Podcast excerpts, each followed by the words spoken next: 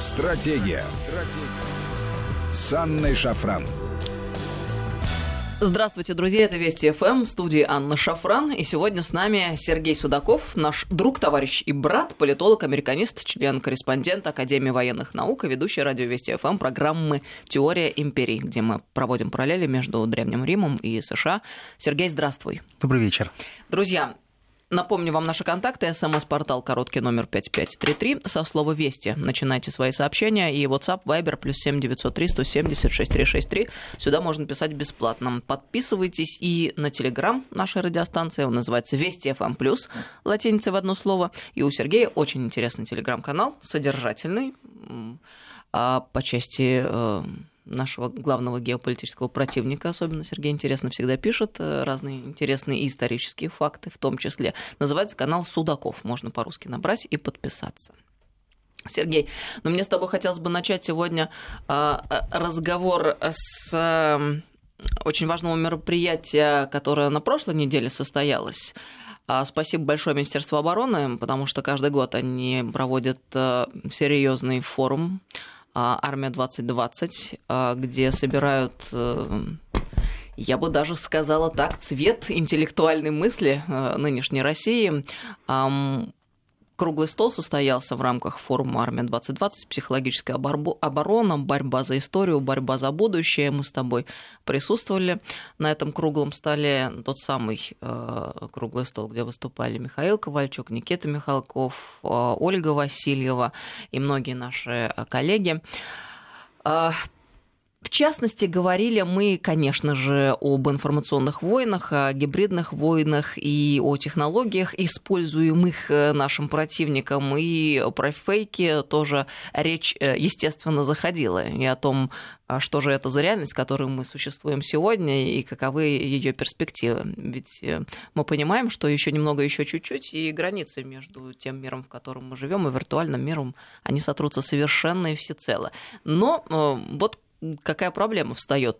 те люди, которые стояли у истоков создания тех самых технологий и фейков, сами в итоге сталкиваются с, э, со своим творением. Скажем так, это ящик Пандоры, с которым теперь неизвестно, что делать. А это же нормально.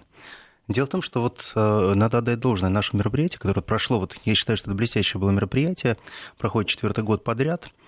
И очень важно, что самый широкий срез, который можно только было представить, мы видели как раз на, в рамках форума «Армия-2020» и в рамках конференции, которая была проведена.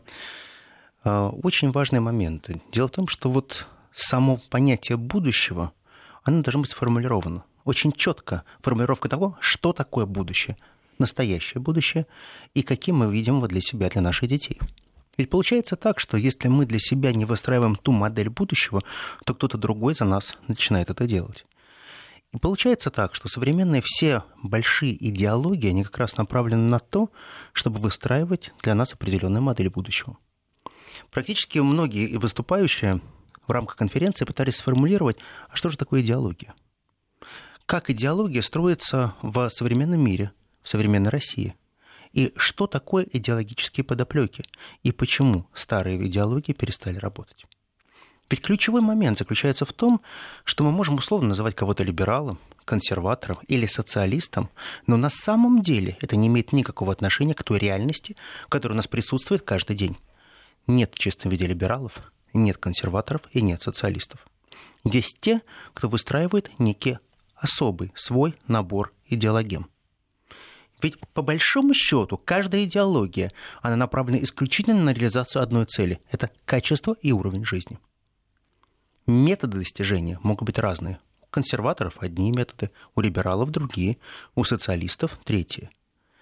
Но мы с вами сейчас находимся в той реальности, когда нам качество жизни пытаются подменить нереалистичными задачами.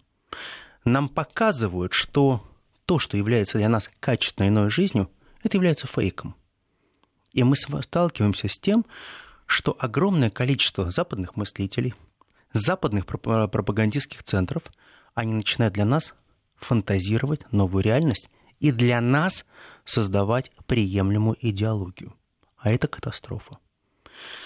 Наша задача сейчас состоит в том, чтобы для себя правильно принять решение по формированию этой идеологии. Нам говорят патриотизм. Это очень здорово, патриотическое воспитание. Но мы должны для себя понять, что такое патриотизм для сегодняшних мальчишек, которым 12 лет? Что такое патриотизм для тех, кому 20, 30 или 40 и 50 лет? Для них это разные понятия. Так вот, наша задача — создать некие концепты, которые могли всех объединять. Американцы, надо дать им должное, они проводят огромную патриотическую работу в рамках подготовки настоящих американцев, которые любят свою страну. Бойскаут. Это же нормальная история, когда детей пытаются привить к тем ценностям, которые существуют в Америке. Точнее, ценности привить к детям. Да, да, да. Эти ценности прививают им. Будучи игл-скаутом, например, там, предводителем скаутом. Это доблесть, честь. Это э, тоже понятие справедливости. Но все это меняется очень быстро, когда им говорят, что есть внутреннее потребление справедливости и внешнее. Есть честь внутренняя и есть честь внешняя. То есть, по большому счету, все это сталкивается и разбивается тогда, когда формируется некая концепция превосходства. Мы никогда не сходили с той концепции, что мы являемся россияне, превосходящие всех остальных. Мы просто делали свою работу, делали ее хорошо и полагали, что только по нашим делам можно нас судить. И я считаю, что во многом это наша ошибка. Мы всегда в советское время гордились тем, что мы не надуваем щеки, что мы не создаем мыльные пузыри, мы такие, какие мы есть. Мы говорим о той реальности, то, что является настоящим. В то же самое время другие страны, они фантазировали реальность, они изобретали эту реальность, и они сформировали в том числе большие рынки, большие финансовые структуры, которые не имеют под собой никакой реальной подоплеки, которые не выражаются ни в чем материальном, а исключительно исходятся из того, что они просто все виртуальные. И вот в этих условиях возникает особая конкурентная среда для создания и появления новых идеологий. И я считаю, что на сегодняшний день мы созрели и подошли к тому, что именно мы, Россия, можем сформулировать некие общие идеологемы, из которых будет вырастать большая идеология. Я бы, кстати, здесь хотела бы заметить э, вот какую вещь, э, о которой все мы догадываемся, но факты не все знают. А, Штаты ведь ежегодно выделяют на борьбу с Россией, информационную борьбу, несколько миллиардов долларов, а на борьбу с ИГИЛ в разы меньше. Почему так происходит? По одной простой понятной вещи. Не надо объяснять миру, что ИГИЛ это плохо, это само собой разумеется. А то, что Россия это плохо, и то, что это враг, и надо формировать из России образ врага. Вот это действительно задача, над которой э, надо работать, и поэтому она требует особых финансовых усилий, не только. Мы знаем, что и а, специальные службы нашего противника тоже а, деятельность активную в этом направлении осуществляют. Ведь что такое постоянное обвинение России в а, нарушении каких-то правил, в вмешательстве в выборы и так далее? Это все попытка подорвать легитимность существующего политического режима в нашей стране. Вот что это такое по задумке авторов этих информационных атак. И вот чем дальше мы будем говорить о том, о чем мы сегодня с тобой начали говорить, мы просто должны это понимать, о своей идеологии, о необходимости сформулировать и отстаивать свои национальные интересы, потому что этот и только этот путь может позволить вам, нам надеяться на стабильно поступательное развитие и на то, что, в принципе, мы будем. Вот чем больше мы будем активнее говорить об этом, тем с большим Э, напором мы встретимся. И мы это должны понимать и понимаем. Да, совершенно верно. Вот ты абсолютно права, э, что Россия стала сам, сам по себе очень сильно раскрученным брендом на Западе.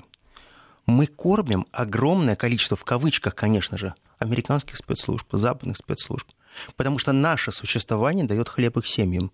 Они получают колоссальные деньги, списывают на нас огромнейшие деньги. Они во многом фальсифицируют ту реальность, которая есть они унижают все те достижения, которые были даны России.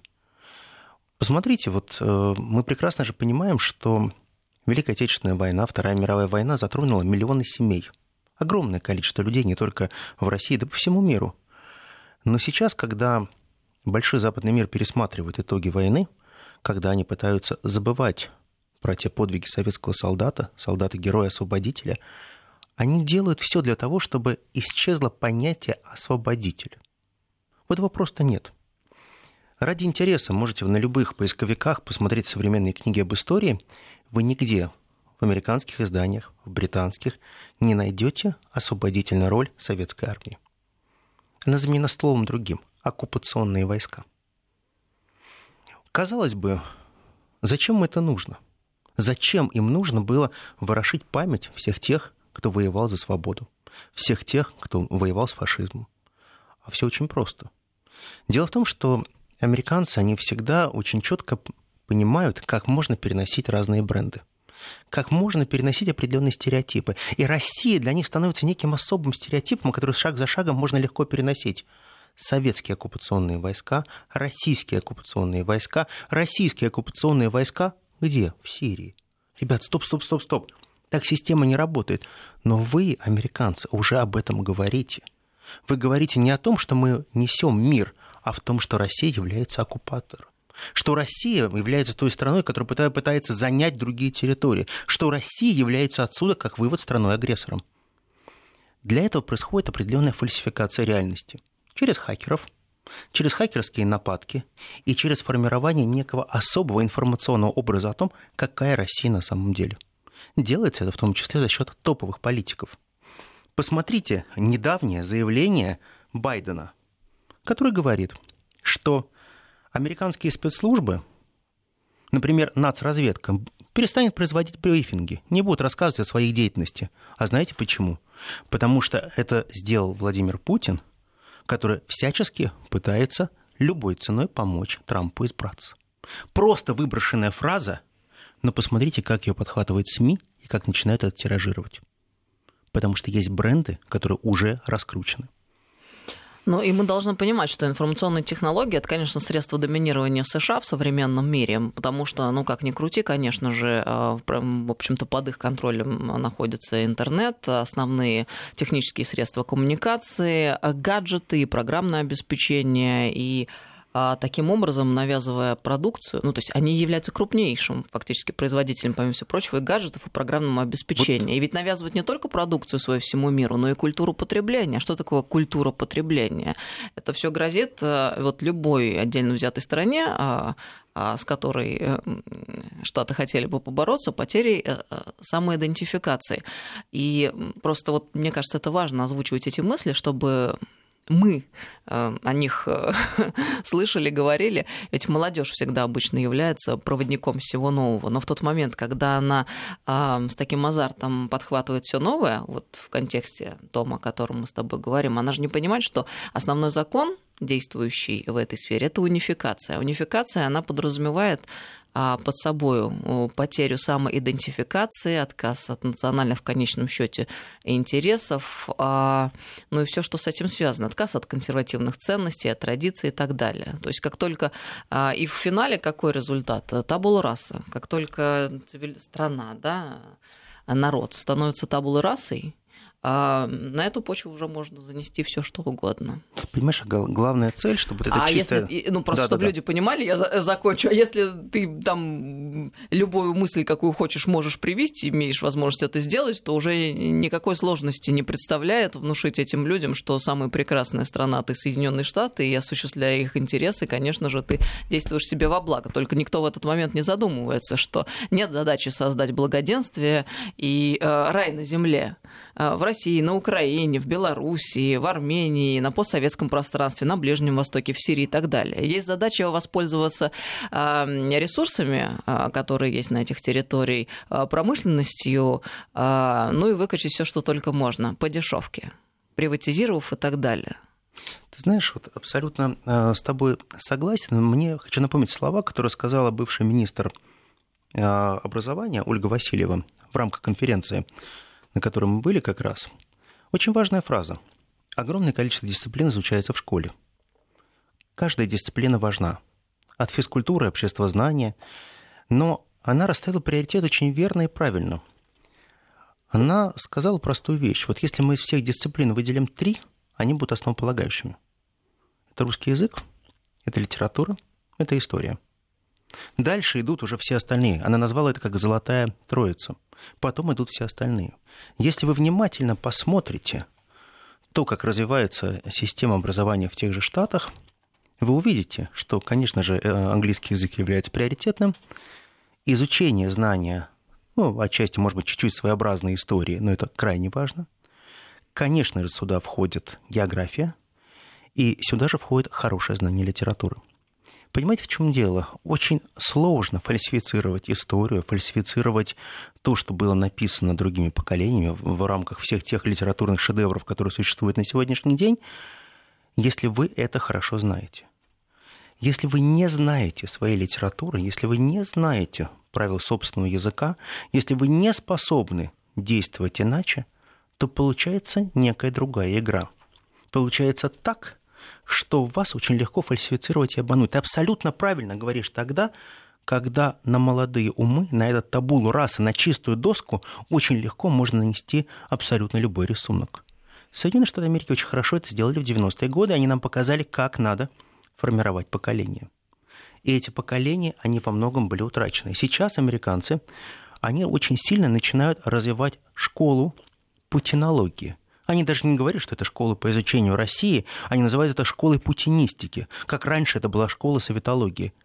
Но прошло 20 лет. Они 20 лет поставили крест на развитие всех тех технологий и учений России. Они полагали, что имея здесь свои центры, имея здесь своих агентов, им достаточно будет понять, что же такое загадочная русская душа.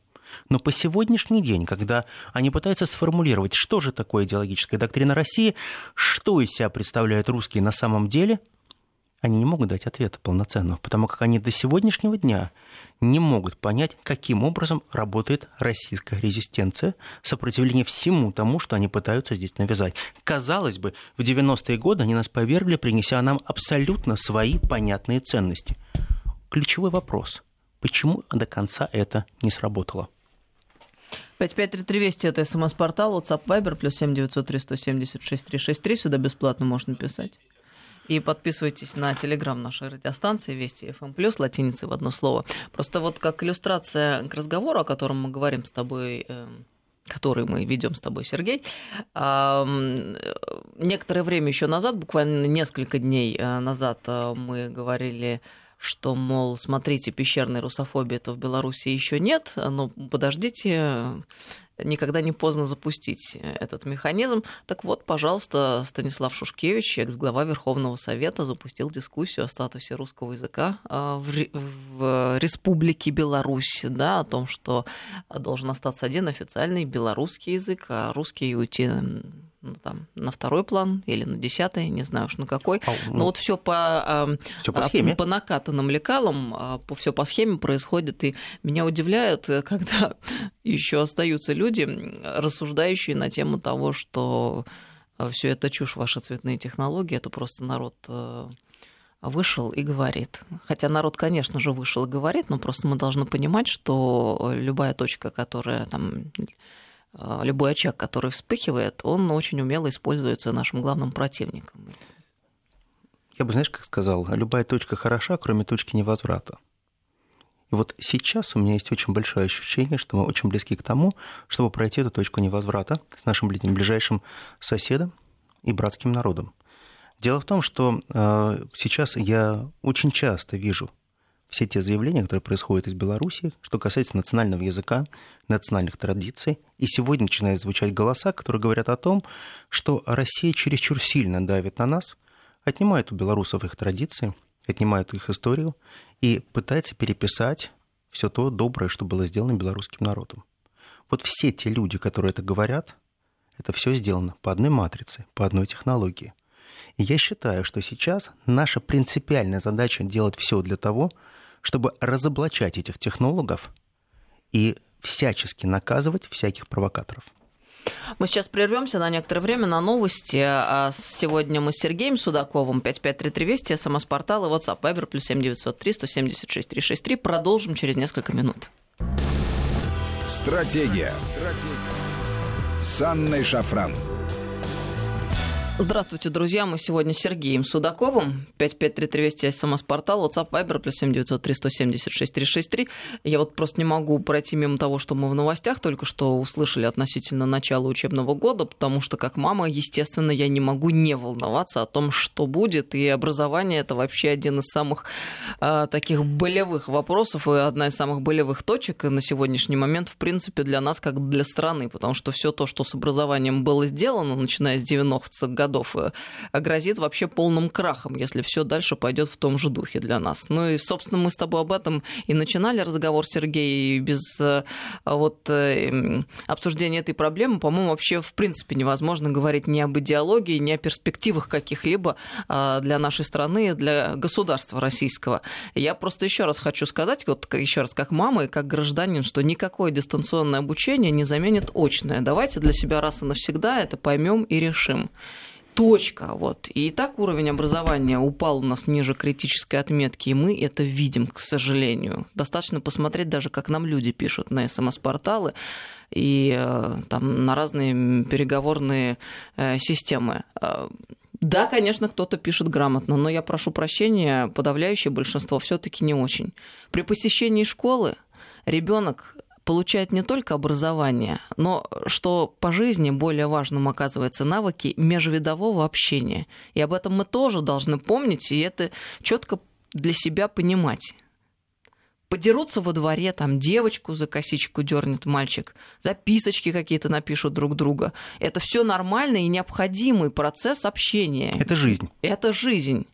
А дома, глядя в компьютер, ну, действительно, там и в, и в трансвеститы потянет, и еще куда-то. А ты знаешь, как вот, вот, вот даже вот этот э, карантин, который сейчас был, как дети-то изменились сильно. Они вот действительно отсидели в карантине, потом э, дача, деревня и все прочее, потом сейчас возвращаются, и они уже с опаской начинают присматриваться и общаться друг с другом. У них страх общения есть уже. Нельзя просто подойти и сказать, дружище, привет уже опасно. Вот мы чего хотим добиться и каким мы путем идем? И вообще, э, чего боятся вот чиновники? Хочется еще раз задать вопрос. Мы в удивительное время живем. С одной стороны, у нас вроде бы и не вроде бы, а действительно дают слово и на федеральных площадках ученым, врачам и так далее, которые адекватные озвучивают вещи относительно а, ковида и мер по борьбе, а с другой стороны, что я не вижу, чтобы имплементированы были все эти рекомендации и мысли. Еще раз, что говорят врачи, грамотные ученые, дети ковидом не болеют практически. Там процент исчисляется 0,00000. А тот мультивоспалительный синдром, о котором пишут, бывает при любом вирусе. И при коронавирусе никак не чаще. Боятся, боятся, что домой принесут коронавирус. Но, э, во-первых, от бессимптомных носителей вирус гораздо менее опасен, и поэтому иногда детей называют живыми вакцинами. А во-вторых, ВОЗ вообще засомневался про возможность передачи коронавируса от бессимптомных носителей. Да. И говорили, и говорят врачи и западные, и наши, что это мы уже все понимаем. Для того, чтобы остановилось это все, нужен популяционный иммунитет. иммунитет. И если верно. дети им болеют в легчайшей форме, если в принципе болеют, то это только способствует скорейшему достижению этого порога. Да. Можно уже успокоить людей относительно э, вопросов образования и среднего, и высшего. Конечно, Потому конечно. что, что бы ни говорили, ты знаешь, я себя а, всегда ловлю на мысли, думаю, ну да-да, угу, конечно. Я-то как родитель уже прочитала все эти рассылки, которые э, сделаны. Если вдруг э, ребенок заболеет, он будет отправлен на карантин, ему будет организовано тут же дистанционное обучение и так далее, это о чем? Я тут же думаю, ну окей, хорошо, там кто-нибудь чихнет, что-нибудь случится, и весь класс отправится на карантин. Шикарная вещь. А что, родители тоже дома должны сидеть на карантине? 14 дней или больше? Это как вообще? Да это безумие. Понимаешь, в чем дело? Самое обидное, что вот сейчас начнутся а, вот те либералы, о которых мы с тобой начали говорить, так называемые лжелибералы, вот они завтра будут говорить, абсолютно перефразируя твои слова не о той истине, о которой ты говорила сегодня, они будут говорить о том, что Анна Шафран сказала, что всех детей надо заразить коронавирусом. Вот так они это завтра Ну, будут... спасибо тебе большое, Сергей, что и, ты и, сейчас это сформулировал и пусть, для них. И пусть они это поймут. Одну простую вещь, что вот это у них не проходит, потому что мы говорим о совершенно других вещах. Мы говорим о том, что мы хотим спасти тех малышей, мы хотим спасти нашу нацию, мы хотим, чтобы она была совершенно другой. Мы как раз стоим на других позициях. Мы стоим на тех позициях, которые очень чужды как раз к понятию тотальной лжи. Потому что все, что мы сейчас видим, в том числе от большого западного мира это идет. Ты посмотри, откуда больше всего этих новостей происходит, откуда фейковые новости а, а, идут. Именно оттуда потому что они это делают на государственной основе. Не Вася и Петя, не Смитерс и Джонс это делают. Это делают институты. Неужели вы это не понимаете? Вы не понимаете, что все, что к нам идет, это не мы изобретаем, это за нас изобретено. Мы персоналии, а не институты. Их гораздо больше. Я вам простой пример приведу. Они же прекрасно понимают, что любой человек, когда общается в социуме, он немножко по-другому начинает мыслить, он умеет общаться, он умеет говорить, он начинает просто коммуницировать совершенно по-другому. А теперь простой тебе пример даже о высшем образовании. Сейчас во всем высшем образовании принят так называемый индекс Скопуса – очень простая штука. Если твои статьи опубликованы на английском языке в а, англоязычных цитируемых журналах, тебе доплата будет к зарплате. Мне вот недавно говорили наши профессура. А это что получается? что крут тот, кто пишет на английском языке и все свои знания продает Совершенно верно. Миру. Мы вообще на кого работаем Ребят, и для чего? Мы сами кто? Ну вы что, с ума сошли? Вот правда, с ума шли. Как это можно делать? Мы тебе заплатим в России деньги из нашего бюджета в том случае, если ты будешь обогащать западный мир своими знаниями. Ну, это шизофрения откровенная. Причем это понятные вещи, говорится об этом уже много лет. Вот почему до сих пор происходит так, Сергей? Я когда вот слышу все это, вот ну не могу не задаваться вопросом относительно существования какого-то заговора. Заговора, прошу прощения. Это империалисты помехи шлют в наш эфир. Ну, потому что это, ну, кроме как какой-то диверсии Знаешь, назвать невозможно. Да, да, абсолютно с тобой согласен. Смотри, очень просто. До 1964 года, сначала, а, после революции, самые крутые знания производились на немецком языке. Немцы были инженерная мысль впереди планеты всей. До, до середины 60-х годов Россия, все, что было сделано у нас в Советском Союзе, котировалось выше всего. Потом происходит 70-е, 80-е годы, перелом. Вся наука – это то, что произведено на английском языке. А как это происходит? Да, вот мы сейчас все россияне, все, все профессуры, все доценты, все простые преподаватели пишут статьи только для того, чтобы американские компьютеры обогатились новыми знаниями. Они посмотрели очередного господина Иванова и сказали, молодец, интересно написал. Нам надо развить, написать на этой основе диссертацию и сказать, что это мы сделали. Но Молодец. если кто-то думает, что Судаков это э, э, все фантазирует, то глубоко ошибаются эти люди. Это все именно так и происходит. Абсолютно откровенный и хамский плагиат, за который никто не несет никакую ответственность. А у них попробуй что-нибудь позаимствовать. Да, потому что тебя засудят, тебе закроют выезд, э, очернят и все прочее. Вы знаете, ради интереса, когда-нибудь посмотрите э, уровень их так называемых классических PhD, посмотрите уровень наших работ. Большая разница. Только теперь мы должны немножко делать переводы всех наших абстрактов и так далее. Мы все должны там засылать. Любые инновационные знания мы должны просто так передавать бесплатно. Попробуйте у них хоть копейку получить бесплатно. Любая идея, любая мысль, любой совет – это деньги. Мы сейчас поставлены в ту ситуацию, когда мы должны все отдавать бесплатно они это поглощают. А за это мы же, наше государство, платит. Раньше за это платили американские фонды. Раньше за это платили те, кто называется коллективным Соросом. А теперь Сорос не платит. Тебе говорят, ты профессор, напиши на английском языке, попади в их топ-журнал, чтобы они тебя поаплодировали, передай им права на свои мысли, а мы тебе заплатим. Что это такое? Не понимаю. Ну, это какая-то оккупация образования российского. Да, и это повсеместно. Понимаешь, раньше такой был только один у нас, всеизвестный либеральный вуз, но теперь вся большая десятка так живет, все федеральные вузы. Ну, просто вынуждены преподаватели, люди, которые занимаются наукой, так действовать. А я вот хочу спросить, кто э, эти нормы э, написал и установил? Вот я это не... что, Господом Богом, что ли, на скрижалях написано? Мы почему не можем никак решить этот вопрос? Мы в чьих интересах действуем вообще? Ты знаешь, я считаю, что вот в Штатах, вот мы сколько можем говорить, они себя защищают очень хорошо. Все их 17 спецслужб, они работают очень сильно. Мне возникает вопрос, а почему наши спецслужбы на это смотрят просто так? Почему они не могут поинтересоваться, когда вот это классический механизм передачи ноу-хау, который работает на наших противников? Потому что все, что мы делаем и передаем туда для общего обозрения, это означает, мы просто делимся своими инновациями. Все, что новое и хорошо, что они берут к себе, десятки тысяч статей, которые присылаются к ним, они уходят в никуда. Мы их обогащаем. Зачем? Ну и вот, э, слушай, такие мысли э, навеяли выпуск новостей, но я не могу просто молчать. И, извините, я еще раз к школе вернусь и закончу, и мы пойдем дальше. Еще э, было написано в этих рассылках про антисептики, которыми, Ой, значит, будут блестяще. обрабатывать руки, сколько там непонятно, сколько раз в день, тысячи раз, наверное. Слушайте, это что, тоже, что ли, диверсия против наших детей, против их здоровья? Ничего не понятно, что ли, если постоянно обрабатывать руки антисептиком, то э, полностью э, исчезнет собственный иммунитет, и э, уже в конце концов нельзя будет ими не пользоваться. Это что, так сложно понять, что ли, даже человеку, который не имеет медицинского образования? Детям для чего, которые еще раз не болеют ковидом, либо там заболеваемость у них 0,00000 или переносят в легкой форме. Для чего это делается? Сейчас я уже там начала летать в командировки и так далее, но что же шизофрения, слушай, проходишь там и перед самолетом или перед выходом на посадку а, стоят специально обученные тетеньки с этими пульверизаторами и говорят, «А, руки, пожалуйста. Я говорю, что такое? Антисептик, типа пшикнул и пошел. Ну, это просто как-то, ну, это, я не знаю, это выглядит шизофренически.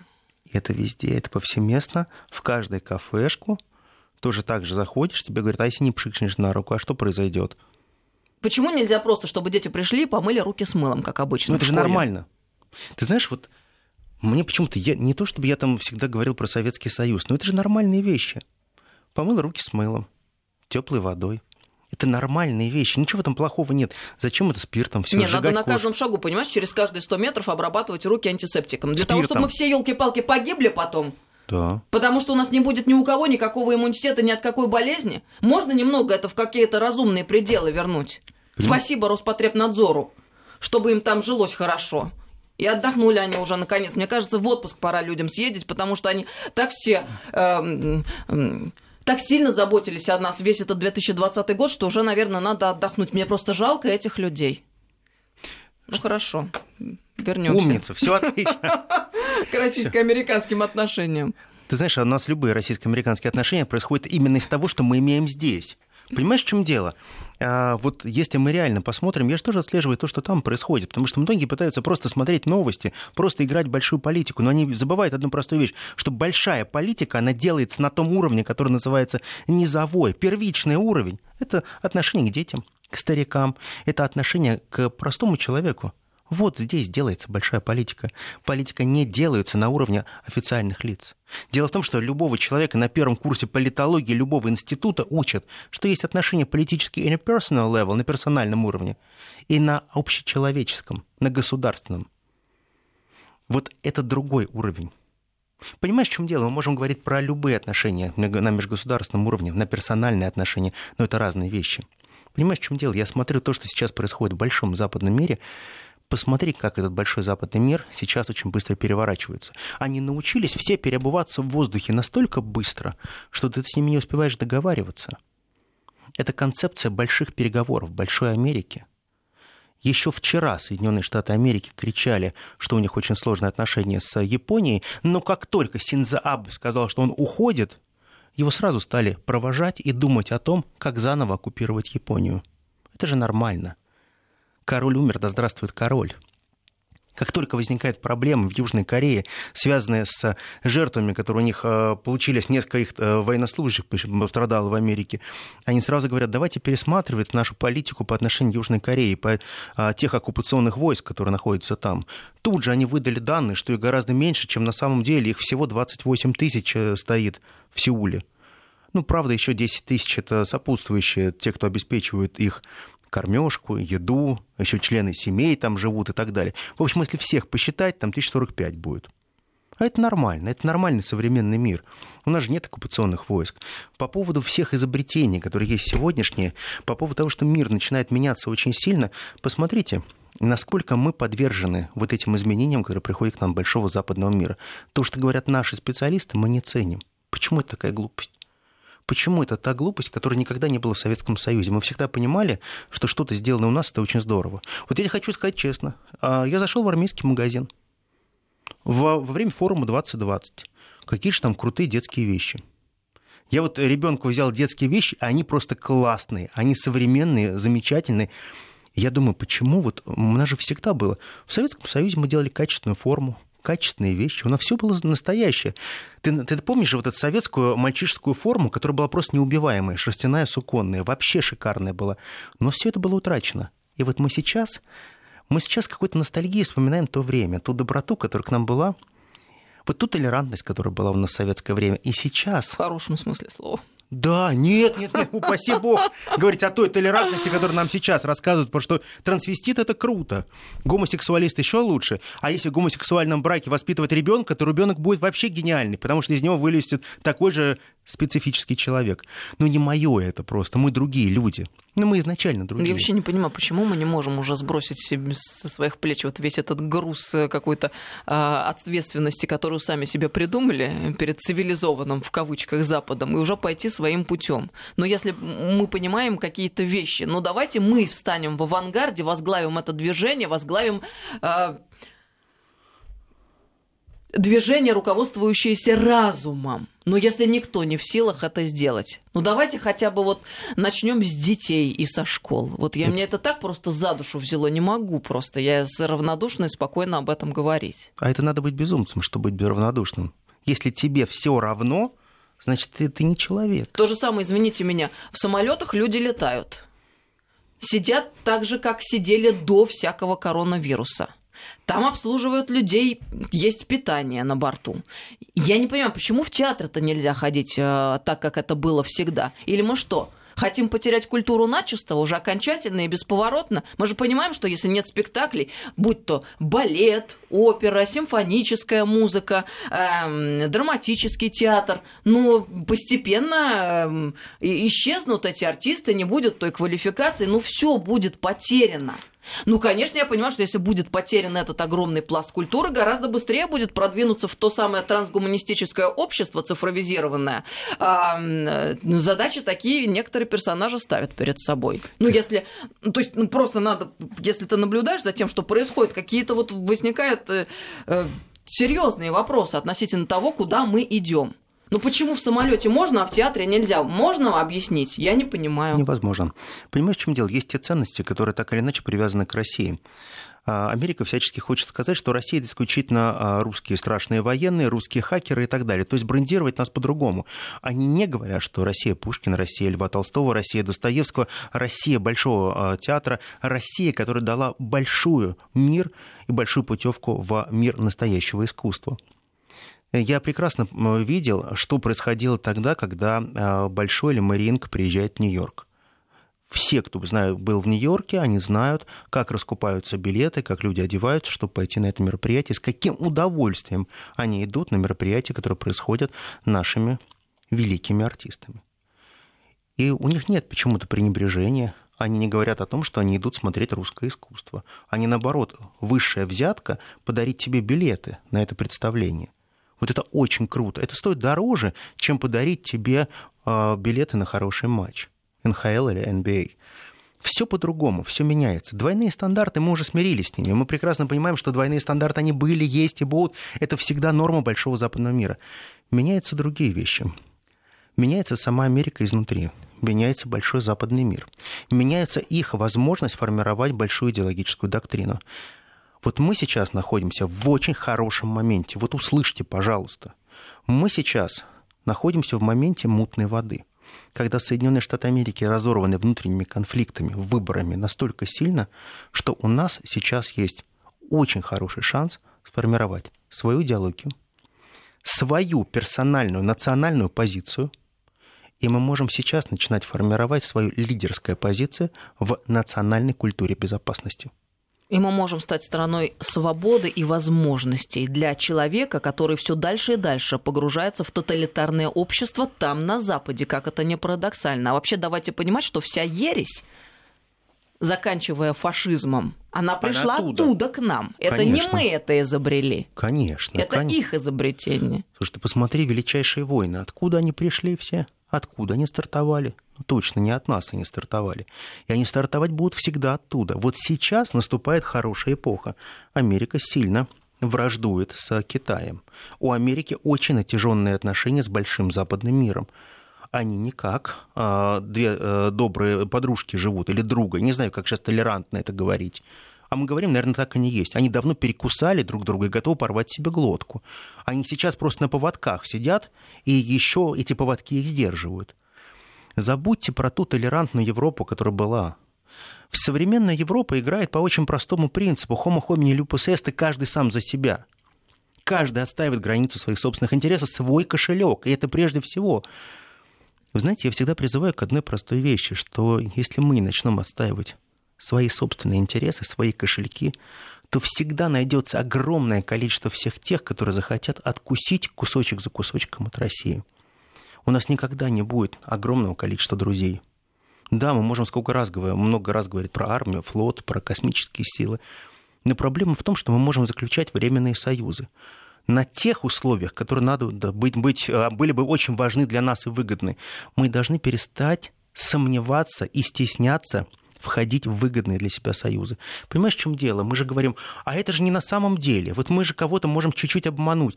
А вы не задумывались никогда, сколько нас обманули, предавали, бросали, сколько раз нас подставляли? И каждый раз, когда мы пытаемся создать свою большую Россию, возникают всегда ребята из большого западного мира, которые хотят нас попросту уничтожить или удушить, которые готовы создать огромное количество пожаров на наших границах. Вот я сейчас все-таки хочу вернуться к важной вещи. Я очень не хочу допустить пожара, который бы разгорелся в нашей братской Белоруссии. И я вижу, что нам сейчас надо системно, крайне системно подойти к формированию не просто национальной стратегии, а глобальной, большой, настоящей идеологии. Сергей Судаков. Анна Шафран. Сегодня мы были да. вместе. А, у нас э, так много тем получилось объять за один эфир, но мне кажется, иногда и так тоже надо, а, потому что мы в такое серьезное время живем, тревожное время, оно всегда тревожное, но тем не менее, вот сейчас время перемен, и мы должны правильным путем пойти, сделать правильный выбор. Мы сейчас уже сидим в том поезде, который идет в правильном направлении. Надо просто чуть-чуть сделать шаг вперед, это важно. Всем доброго вечера, друзья. Слушайте Вести ФМ круглосуточные, без выходных. До встречи. До встречи.